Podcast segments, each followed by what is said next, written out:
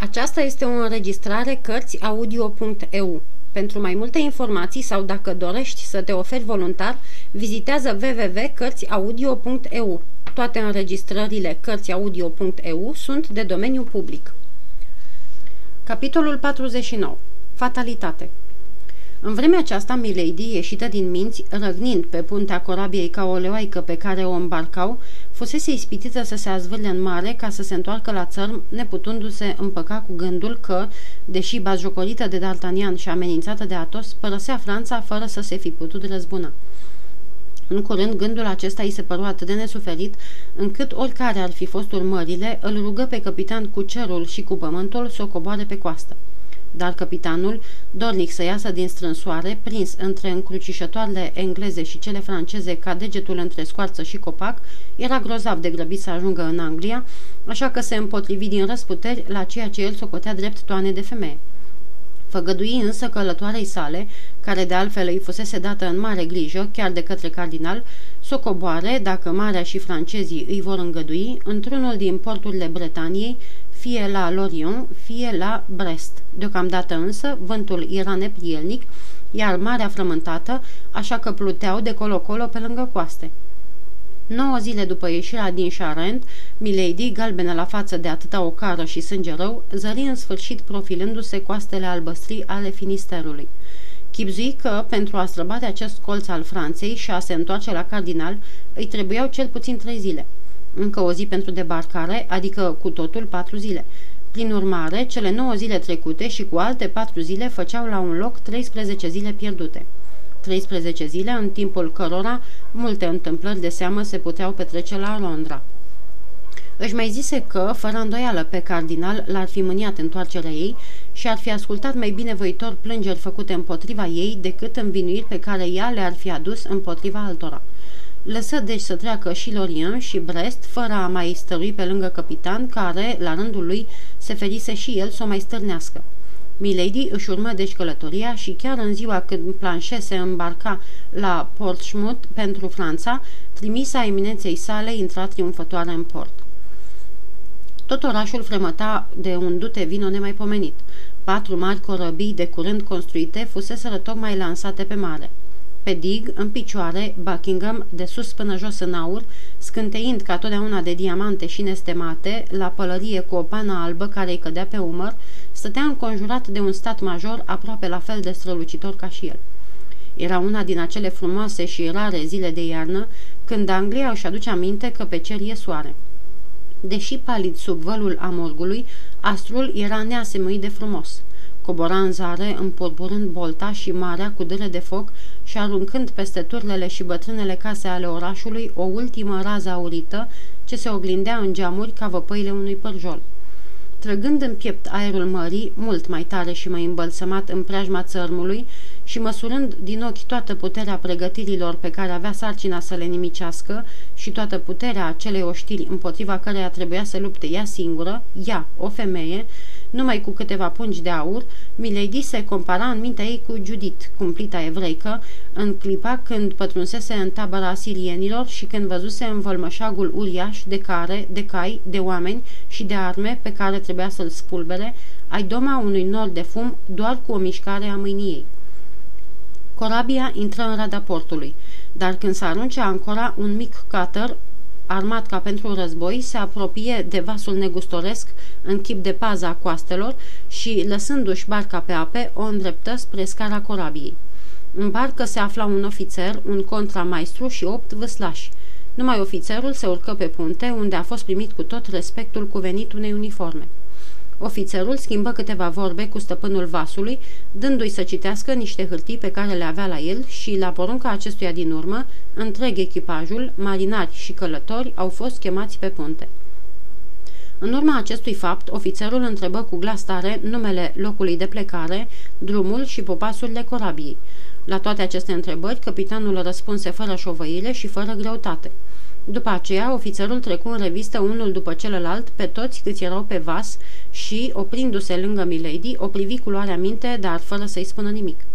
Se întoarse pe urmă către capitan, îi mai șopti câteva cuvinte, apoi, ca și când corabia trebuia să asculte de atunci înainte numai de el, porunci o manevră pe care echipajul o îndeplini îndată. Vasul porni din nou, însoțit de micul cutter care plutea pe alături, amenințându-i flancul cu gurile celor șase tunuri. În același timp, barca urma dăra ce o lăsa corabia ca o biată coajă de nucă în spatele unei namile plutitoare. În vreme ce ofițerul o cercetase cu privirea, Milady, cum e ușor de închipuit, îl măsurase la rândul ei din cap până în picioare. Dar oricât era de obișnuită femeia aceasta să-și înfigă ochii ei de jeratic în inimile celor cărora voia să le smulgă tainele, de data aceasta dădu de o mutră atât de înghețată încât nu izbuti să descopere nimic. Ofițerul, care se oprise în fața ei și o cercetase în tăcere cu atâta luare minte, putea să aibă între 25 și 26 de ani. Era alb la față, avea ochii ca peruzeaua și cam înfundați în orbite. Gura fină și frumos arcuită rămânea nemișcată în conturul ei fără greș. Bărbia, foarte pronunțată, mărturisea o putere de voință care la omul britanic de rând e mai totdeauna doar încăpățânare. Fruntea puțin teșită, frunte ce se potrivește poeților, înflăcăraților și ostașilor, era ușor adumbrită de un păr scurt și rar, care, ca și barba ce acoperea partea de jos a obrazului, era de un frumos castaniu închis. Când corabia intră în port, coborose noaptea. Pâcla îngroșa bezna, dar în jurul farurilor și al felinarelor de pe dig plutea un nimb asemeni celui din jurul lunii, atunci când vremea amenința ploaie. Aerul era apăsător, jilav și rece. Milady, femeia aceasta atât de tare, simțea că tremură fără să vrea. Ofițerul ceru să-i se arate cuferele călătoarei și porunci să fie coborâte în barcă. După aceea, dându-i mâna, o pofti să coboare și ea. Milady îl privi lung, codindu-se. Cine sunteți dumneavoastră, domnule, care aveți bunătatea să vă îngrijiți atâta de mine?" Puteți să vă dați seama, doamnă, după uniformă. Sunt ofițer în marina engleză," răspunse tânărul. Și se obișnuiește oare ca ofițerii din marina engleză să ia în grija lor pe compatrioți atunci când sosesc într-un port al Marii Britanii și să împingă bunăvoința până acolo încât să-i însoțească pe uscat? Da, milady, se obișnuiește, nu din bunăvoință, ci din prevedere. În vreme de război, străinii sunt găzduiți într-un loc anume pentru a putea rămâne sub supravegherea guvernului până ce se vor culege toate lămuririle asupra lor. Aceste cuvinte au fost rostite cu cea mai rece bună cuvință și cea mai desăvârșită liniște. Totuși, ele nu au avut darul să o potolească pe Milady. Dar eu nu sunt străină, domnule," răspunse ea cu accentul cel mai curat, care a răsunat vreodată de la Postmouth până la Manchester. Mă numesc Lady Cleric și această măsură, această măsură este generală, milady, și orice încercare de nesupunere ar fi de prisos. Atunci, domnule, vă voi urma. Și dând mâna ofițerului, Milady început să coboare scara la capătul cărei aștepta barca. Ofițerul o urmă. Pe jos, la pupă, era întinsă o pelerină mare.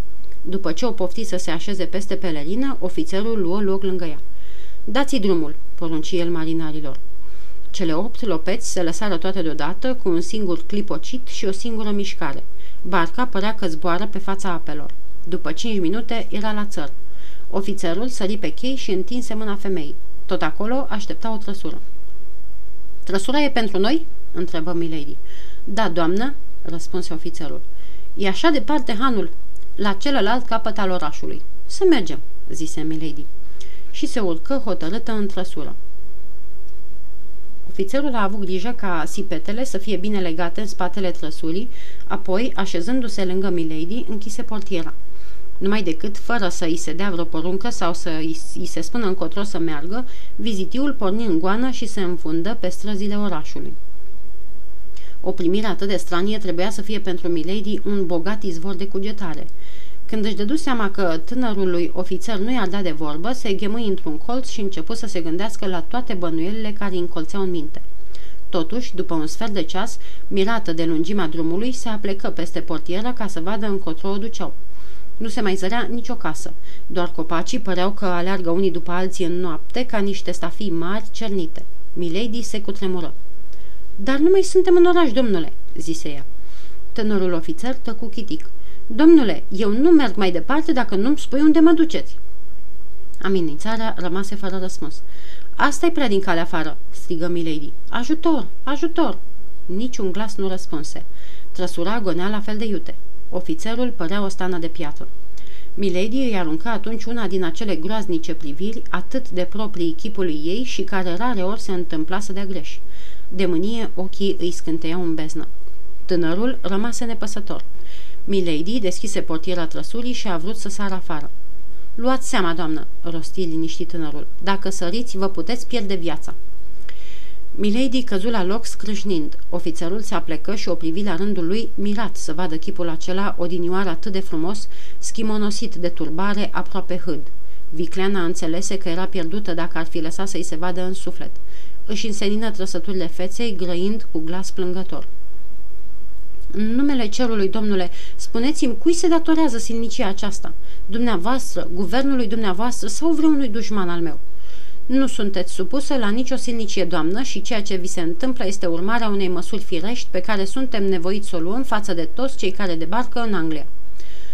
Așadar, dumneavoastră nu mă cunoașteți, domnule. Este pentru prima oară când am cinstea să vă văd.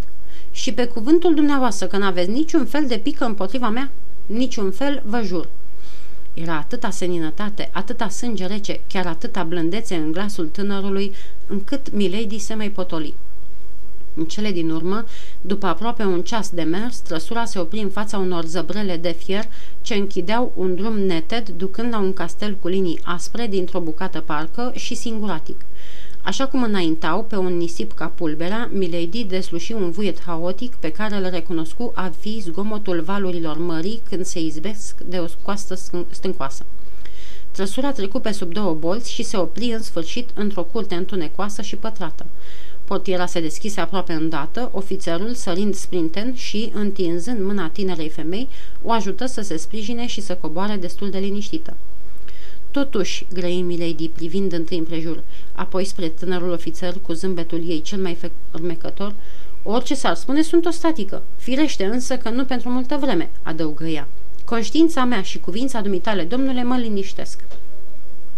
Oricât de măgulitoare erau aceste cuvinte, ofițerul nu răspunse nimic. Scoțând din cingătoare un fluieraj de argint, ca cel de care se folosesc contramaiștrii pe vasele de război, fluieră de trei ori, pe trei tonuri diferite – Deodată mai mulți oameni se iviră, deschămând caii din care ieșeau aburi și traseră trăsura sub un șopron.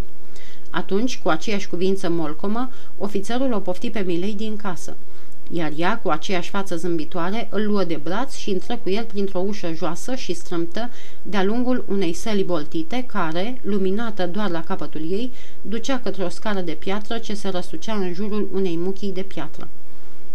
Se opriră amândoi în fața altei uși ferecheate. După ce tânărul puse în broască cheia ce o avea la el, ușa se învârti greoaie pe țâțâni, dezvăluind vederii camera sortită ostaticei. Dintr-o singură privire, Milady cuprinse întreaga încăpere până în cele mai mici amănunte. Era o cameră al cărei mobilier putea sluji tot atât de bine unei închisori, cât și locuinței unui om slobod. Totuși, gratiile ferestrelor și zăvoarele ușii mărturiseau deschis că era vorba de o închisoare. O clipă, întreaga putere sufletească a acestei ființe, călite totuși în grele încercări, o părăsi. Căzu într-un jilț, cu brațele încrucișate, cu fruntea plecată, așteptând să vadă intrând în orice clipă un judecător care să-i pună tot felul de întrebări. Dar nimeni nu intră în afară doar de doi sau trei soldați de marină care i-a dus răsipetele și lăzile, lăsându-se, lăsându-le într-un ungher și îndepărtându-se fără niciun cuvânt. Ofițerul supraveghea toate aceste amănunte cu liniștea nedezmințită pe care Milady o băgase de seamă, nerostind la rândul lui niciun cuvânt și făcându-se ascultat doar prin mișcări ale mâinii sau prin semnale cu fluierașul lui. S-ar fi zis că între omul acela și subalterni nu era limbă vorbită sau că însuși graiul ajunsese de prisos. În sfârșit, nemai putându-se stăpâni, Milady rupse tăcerea. În numele cerului, domnule, izbucnia, ce înseamnă toate acestea? Scoateți-mă din nedumerire. Pot să înfrunt o primejdie pe care să o prevăd, o nenorocire pe care să o pricep. Unde sunt și ce, ce sunt eu aici? Dacă sunt liberă, ce rost au gratile acestea și zăvoarele de la uși? Dacă sunt o statică, ce climă am săvârșit? Sunteți aici, în camera care vă este sorocită, doamnă. Am primit poruncă să vă iau de pe corabie și să vă însoțesc în acest castel. Am îndeplinit porunca, cred eu, cu toată străjnicia unui soldat, dar și cu toată curtenia unui gentilom. Aici se sfârșește, cel puțin până acum, îndatorirea ce mi s-a încredințat. Celelalte toate privesc pe altcineva. Cine e celălalt cineva?" întrebă Milady. Nu puteți să-mi spuneți numele?" Tocmai atunci se auzi un mare zângănit de pinten pe scări. Câteva voci trecură și se stinseră în vreme ce zgomotul unui pas singuratic se apropie de ușă. Iată-l că vine, doamnă," spuse ofițerul dându-se la o parte și așteptând într-o ținută plină de respect și de supunere. În același timp, ușa se deschise și un bărbat se ivi în prag. Era fără pălărie, purta spada la șold și în mână mototolea o batistă. Milady crezu că recunoaște umbra ce se desprindea din întuneric. Se sprijini cu o mână de brațul jilțului și își întinse gâtul, grăbită să se încredințeze că nu se înșală. Străinul înaintă încet spre ea. Și pe măsură ce înainta, intrând în cercul de lumină aruncat de lampă, Milady se dădea fără voia ei înapoi. Apoi, când nu a mai avut nicio îndoială, glăsui. Cum asta? Dumneata e scumpe, frate!" strigă ea în culmea uimirii. Da, frumoasă doamnă!" Răspunse lordul de Winter, salutând-o pe jumătate cultenitor, pe jumătate în zeflemea. Eu în carne și oase.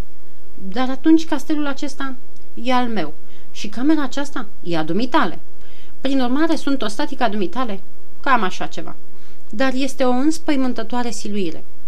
Să lăsăm vorbele mari. Mai bine să ne așezăm și să vorbim în liniște, așa cum se cuvine ca între frate și soră. Apoi, întorcându-se spre ușă și văzând că tânărul ofițer îi așteaptă porunca, adăugă. Ei bine, îți mulțumesc. Și acum lasă-ne, te rog, singuri, domnule Felton."